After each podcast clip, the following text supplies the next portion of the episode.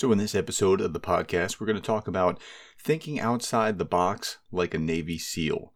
Hey, you're going to not want to miss this one. Stay tuned. In a world of incompetent bosses, micromanagers, and petty tyrants, one management professor claims that he can help you become the kind of leader that you would want to follow. You are listening to The Leadersmith. Now, here is your host, Darin Gerdes. Okay, so for a number of years, I think it was since about 1995 when I first read Bravo 20 about the uh, British Special Forces in uh, Desert Storm. Uh, I, have you know read just about every book that crossed my path about uh, special forces, Navy SEALs, that kind of thing, just because I find their mentality so interesting. Um, I'm thinking of books like um, Fearless about Adam Brown, Lone Survivor, uh, No Easy Day, American Sniper, Extreme Ownership, and, and um, I came across a book called The Operator. This was a book by the guy that killed Osama bin Laden. His name is Rob O'Neill. And uh, Rob O'Neill is telling his memoir, and he's working his way, as most of these do, they all go through their process of being made. I mean, the, the BUDS process and other training. So he's talking about um, BUDS. If you don't know what BUDS is, it's it's like SEAL, it's like boot camp for SEALs, but it's not boot camp. It's like a hundred times harder, and the SEALs all have to go through this excruciating process. Okay, so he's talking about an inspection at one of these points. And I, I, I, just I read this passage and I thought there is a lesson here.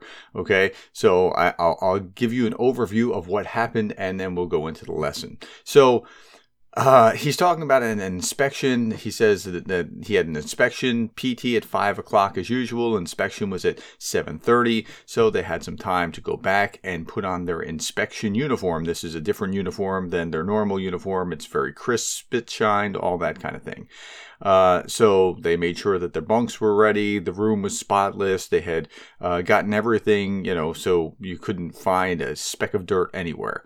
Okay, so the room's ready for inspection. Uh, they can see the reflection in their in the floor, in their boots and uh, their lockers are open. Then the instructors come in. Now they're on the third or fourth floor. They can hear the instructors going through the the first floor, the second floor, and the third floor, so they know what's coming, right? Um, they they know they can hear the instructors barking at other people. They can hear them sending them out eh, uh, to do you know push-ups and and go out and get wet in the ocean and whatever else, whatever torture they're going to be doing.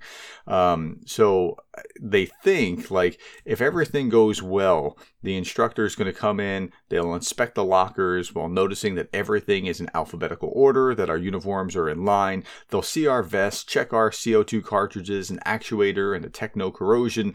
They'll tell us that we were model students in the best buds class ever and that we are free to change out for the next evolution. No, that's not how it's going to work. So, what actually does happen is they come in like a hurricane before he can even say like somebody's supposed to say room so and so is ready for inspection before he can even get uh, the word room out the inspector just has them dropping doing push-ups and yelling at him and screaming and whatever okay this is part of the the process. Okay. It says the line of instructors comes rolling in. One actually came in with a jar full of sand, threw it at the ceiling, and yelled, How did sand get on the ceiling? and then, of course, if sand's on the ceiling, it's on the immaculate floor, it's all over the beds, whatever. They spilt salt water on the equipment and then punished them for rust that hasn't happened yet. Okay, so they were beat for future rust. Uh, they're stepped on their boots and told them they were not shiny enough. Uh, all kinds of things. And then they're told to go hit the surf, that is, go lie down in the water uh, in their inspection uniforms. And uh, okay, so all of that was just part of a head game because they're they're teaching them. So now O'Neill didn't say this in his book, but um, in uh, Lone Survivor, one of the things that the Marcus Luttrell wrote in there was he was talking about how look they're trying to teach us life is unfair and to and to help us understand not only that it is but to endure that unfairness and not quit and i thought you know that's there's something pretty brilliant about that that process. So SEALs are a different breed, right? So here's the SEAL ethos. It says the Navy SEAL Air and Land Teams, also known as Navy SEALs, are the U.S. Navy's special operations force and are trained to operate in all environments for which they are named.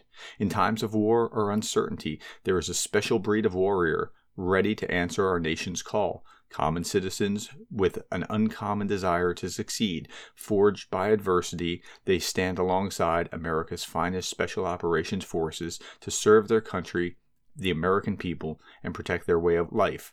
I am that warrior. My trident is a symbol of honor and heritage bestowed upon me by the heroes that have gone before. It embodies the trust of those I have sworn to protect. By wearing the trident, I accept the responsibility of my chosen profession and its way of life. It is a privilege that I must earn every day. My loyalty to my country and team is beyond reproach. I humbly serve as a guardian to my fellow Americans, always ready to defend those who are unable to defend themselves. I do not advertise the nature of my work, nor seek recognition for my actions. I voluntarily accept the inherent hazards of my profession, placing the welfare and security of others before my own. I serve with honor on and off the battlefield. The ability to control my emotions and my actions, regardless of circumstances, sets me apart from others. Uncompromising integrity is my standard. My character and my honor are steadfast. My word is my bond. We expect to lead and be led. In the absence of orders, I will take charge, lead my teammates, and accomplish the mission. I lead by example in all situations. Now, here's the part that I'm going for. The next, the next word say, I will never quit. I persevere and I thrive on adversity. My nation expects me to be physically harder and mentally stronger than my enemies. If knocked down, I will get back up every time. I will draw on every remaining ounce of strength to protect my teammates and to accomplish our mission. I am never out of the fight. I will never quit. Okay, so um, of course, you're going to get this abuse in uh, in the inspection. It's never it's never going to be fair, and that was it was geared that way. So O'Neill started thinking outside the box. He had this idea. He said what they did was they went to the store between then and the next inspection, and they purchased a whole bunch of contraband, uh, cans of Copenhagen, power bars, Snickers, cookies um, Gatorade. Uh, they hung pictures of girls in their lockers. And when the inspection started, uh, they could hear the racket on the first floor, the second floor, the third floor. And so when the inspection came, uh, when the inspectors came to the room, they had Tupac playing on the stereo, and the pack of inspectors came into the room, and the first one, the first inspector, now they're SEALs as well. They're they are SEALs. They've been through all the same training. The first instructor stopped in his tracks he heard the music and he was he was just stunned like that shouldn't be what's going on. Another froze behind him and they didn't say anything. And now o'neill writes that he was scared to death. He was going well what's going you know like what's going to happen? Maybe we overshot here and we're going to get in even worse trouble. But um, that's not what happened.